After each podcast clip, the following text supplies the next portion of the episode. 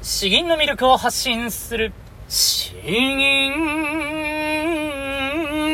チャンネル。おはようございます。こんばんは。詩吟チャンネルのヘイヘイです。このチャンネルは詩吟歴20年以上の私ヘイヘイによる詩吟というとてもマイナーな日本の伝統芸能の魅力や吟じ方について分かりやすくざっくばらんにお話ししていくチャンネルです。えー、皆さんいかがお過ごしでしょうか？今日はですね、うん、出勤がてらいつも通り、えー、収録してるんですけど、えー、ちょうど雨が今降ってきてですね、えまあまあ、えエアコンもかけながら、でも雨音に雑音が紛れるから、うん、僕は涼しく心地よい環境で収録しております。本当にの台風がですね、僕の帰省のタイミングに、見事にかかりそうな感じがしていて、えー、これは、これはどうしたもんか今ちょっと悩んでいるところですね。難しいですね。えー、まあまあ、あと、えー、2日、2日頑張ったらお盆連休なので、とりあえず、えー、頑張っていきたいと思います。えー、ではでは、えっ、と、先にまたあの一つ、えっ、と、え、ご連絡ですね。おとといの配信でもお話ししましたけれども、え、詩吟の無料公開アドバイス、普段有料でやっているんですけれども、無料で、えー、まあ、あの、こういう YouTube で、えー、アドバイスする形のものを、えー、8月中ですね。8月中に銀の応募をお待ちしております。え8月中にこのメールアドレスのところに私に銀の録音を送っていただければ、まあ9月にですね、え私がまあ15分20分ぐらいの収録で、え直接アドバイスを、まあ指摘っていうそんな偉そうなことを僕はできるほどのレベルじゃないんですけれども、まあアドバイスという形であれば、えさせていただきますので、えまあ普段教室で、えーこの先生からしか指摘されたことないからわからないっていうとかですね、やっぱ他の人の意見を聞いてみたいっていうのはなかなかやる機会がないと思いますので、えー、良ければ、うんと、そうですね、えー、この8月中に、えー、録音、スマホで録音して、このメールアドレスに送ってくださいということです。お待ちしております。えー、では今日の本題なんですけれども、えー、またあの、音程ですね。詩吟の骨組みの一つである音程について、また一つ話していきたいと思います。え、以前はですね、詩吟の音、音感が良くなったきっかけについてちょっと話したんですよ。えー、それはさらっと言うと、まあ、詩吟、あ音程というものはですね、連続的であると。だから、まあ、100点の音って出すのは本当に難しくてですね、えー、ピアノでポンと出したらいい音が出るみたいな話じゃなくて、トロンボーン的なんだよという、難しいんだよという、そういう話をしました。で、あの、これはまあ、あくまできっかけなんですよね。えー、あ、こういうことなんだっていうのを知ってたんですよ。知った。えー、そして今日はですね、えー、具体的にどうやったら鍛えられるかというのをもう少し深掘りしていきたいと思います。なので、えー、まあ、あの、本当に具体的な手順をもう少しお話ししていきます。えー、結論から言いますと、全然具体的じゃないんですけれども、自分の感性を信じる、確認するですね。自分の感性を信じる、確認する。これが、えー、具体的な手順、えー、内容になっていきます。全然具体的じゃねえよって思うかもしれないんですけれども、えー、まあ、順番に聞いていってください。えー、この音の違いを認識するっていうのはですね、意識的にやらないと本当に、うん、何にも、何年経とうがどれだけカラオケを歌おうがですね、あの、変わらないんですよ。本当に変わらない。自分がこれでいいと思っていたら、本当にそれ以上の成長は見込めないんですね。えー、一方、少しでもですね、えー、自分で感じ取ろうと思うことが大事なんです。まあ、あの、もう少し言うとですね、例えば、まあ、あの、銀でもいいです。えー、銀じてみて、えー、いいですし、カラオケでもいいんですけれども、どっちでもいいんですが、あ今歌った歌ですね。それを、自分があ歌いながらでもいいです。録音を聞いてもいいんですけれども、なんかちょっと暗かったなとか、うーん、なんか少しどんよりした、うん、歌いづらい感じだったなとか、あもしくは、うん、ちょっと上ずっていて、えー、歌っていて苦しかったなとか、あそういう気持ちを、えー、まず、えー、ちゃんと認識することです。その気持ちを大事にするんですね。えー、これは、え本当に意味するところというのは、え音程がですね、ほんのわずかながら低かった。もしくは、ほんのわずかながら高かったということなんですよ。まあ、あの、もしかしたら勘違いの可能性もあります。ありますが、ありますがですね、え、これはあの、もう、信じたら、自分で感じたらそうなんだというふうに思い込むことが大事です。思い込むことが大事。これはあの、本当に前にも出てきました。僕のゴスペルの友人で、えー、まあ、歌が上手いんですよ。えー、人に指導するのもうまいんですけれども、その友達が言っていたことがもうまさにこれなんですね。えー、なんでそんなに細かい音が聞き分けられるの？そんな最初は思い込みだよ。感覚だよ。なんとなくだよ。それを堂々と人前で言ってたらもうだんだんと鍛えられたんだよっていう、そういう話なんですよね。えー、なのでこれに全部が詰まっているんですけれども、その最初の一歩っていうのは、自分の感性を本当にあの、信じるんですね。ただ信じたところで確認しないと意味がないので、えー、まあ、例えば、えー、銀じますと、これを、録音するんですね。録音する。で、えー、自分の感、銀じた時、もしくは銀じ終わった時に、まあ自分でまず、えー、今の弦はどうだったかな？なんか少し低かった気がする。えー、あわよくばですね、えー、まあ、半音ぐらい下がった気がすると。まあ、1音下がったとかだったら、さすがに認識してほしいんですけれども、うん、4分の1音下がった気がするな、2分の1音下がった気がするな、までいけば、まあ、さらにいいことなんですが、なんとなく暗かったな、と。えー、その上でですね、録音を聞き返します。録音を聞き返して、え、コンダクターと聞き比べをするんですね。え、特に暗いなと感じたところを、え、コンダクターと何度も何度も聞き比べをします。えー、コンダクターが、う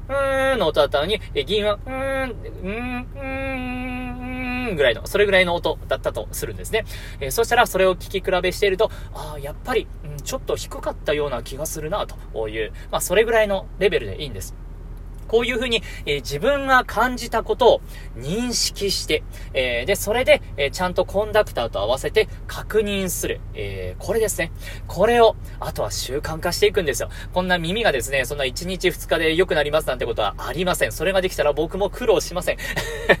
苦労しないんですよ。え本当にこういうことを、こういう地味で当たり前なことを繰り返していくのが大切です。これはですね、何も自分の銀に関したことだけではありません。あのー、詩吟の大会でも他の、まあ、あの、詩吟の教室に行って他の方の銀を聞くんですね。で、まあ、あのー、ただ、他の人が銀じた後にですね、えー、目の前で音をプープーって鳴らすのは、それは許されるのは先生だけなんでやめた方がいいんですけれども、えまあ、大会とかがいいかもしれないんですね。えー、大会とかを聞いて、録音して、えー、で、それをこっそりイヤホンとかですね、確認するんですよ。で、音と聞き比べをして、うん、あ、やっぱり今自分は暗いなと感じたけれども、コンダクターと聞き比べると、うん、確かに、えー、2分の1音下がってるなとか、4分の1音下がってるなっていう、そういうのを、えー、確認するんですね。まあ、あの、えー、これを、こう、繰り返していけばまあいいんですけれども、これだとまあまだちょっと効果は弱いですね。一番いいのはやはり自分自身の銀。自分自身の銀を、えー、やるのが、あ一番、まああの、自分ごとになりますんで、えー、それを、に、気持ちを、ちょっとした違和感を認識して確認する。で、その上でですね、えー、まあ、さらに一歩深めていくとすれば、じゃあ、えー、銀の最終的にこれぐらい下がったな、最終的に2分の1音下がったな、と。いうことが分かったとしたらですね、じゃあ、どこから、どこから音が下がり始めたんだろうというのを探し出すんですね。えー、天空からなのか、菊を銀じた始め後なのか、いや、もしかしたら、あ、本当にじわじわじわじわと下がってきているのかとかなんですね。えー、毎回下がりやすいような大揺りの下りのところで下がっているのかとか、あそういうことを一つ一つ探していくんです。で、探していったら、あまあ次銀じるときはですね、えー、そこを少しでも、えー、高めになるように、え自分で意識して声を出すんですね。えそれ、それなんですよ。それなんですよ。本当に。まあ、あの、うんと、まあ、音程を鍛えるという意味では、発声を安定させるとか、あそういうところも大事なんですけれども、今回はですね、まあ、あの、ゴールから逆算する形ですね、最終的に聞いたものが自分自身で正しいかどうかが判断できないとですね、えー、どれだけ声が安定していたとしても、まあ、あのー、ちょっとしたスランプで多分すぐにガタガタになってしまいます。自分で耳で、えー、わかるようになるという状態がとても大切なので、えそのためには、この自分のほんのわずかな心から湧き出てくるこの違和感ですね。認識、それを認識して、で、それを確かめる。えー、そしてまあさらに、えー、反省して、えー、反映していくという形ですね。え、これをやることが、まあ、あの、詩吟のこの音程を正しくする、音程を良くするために、欠かせない、えー、まあ、具体的な手順になるのかなと思います。えー、参考になりましたならば幸いです。よし。えー、では本当に雨ちょっと強いですね。うんと、では後半の方吟じていきたいと思います。今日吟じるのはですね、神戸作三定の果実ですね。この夏の、真夏だけれども、心地よい感じ。もう最近真夏で心地いいなんて感じたこともないんですけれども、真夏ならもう家の中にいたいよっていう気持ちはあるんですが、あの、うん、こちらの議員、とてもあの素敵なんですね。めちゃくちゃ上手い方が大会にいてですね、これはもう僕も本当に何度も何度も、うん、数十回、100回近く聞いたんじゃないかな。本当にその人の銀が良くてですね、何度も聞いたんですよ。えー、それがこの銀になります。まず詩文を読んでいきますね。三定の果実、公園、緑樹、影、細やかにして、果実流し、老大影を逆島にして地頭にいる。水晶の蓮動いて、微風起こり。一家の勝備、満員芳し。えー、緑の木々は濃い影を地面に落とし、夏の日は長い。池は香典の影を逆さまにして映し出している。水晶のすだれが揺れ動いてそよ風が吹くと、棚いっぱいのバラの花の香りが中庭に漂った。えー、この水晶のおでん動いて、微風起こり、あ本当にあの、なんか、風鈴がチリンチリンと動いたような、そんな感じですね。え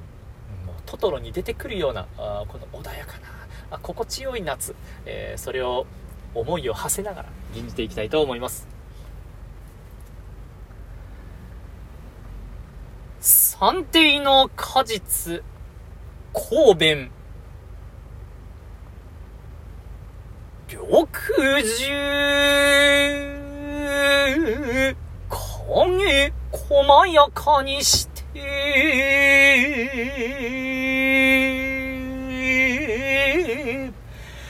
果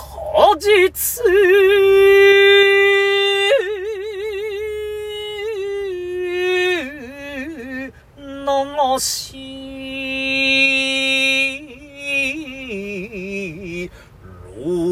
老大、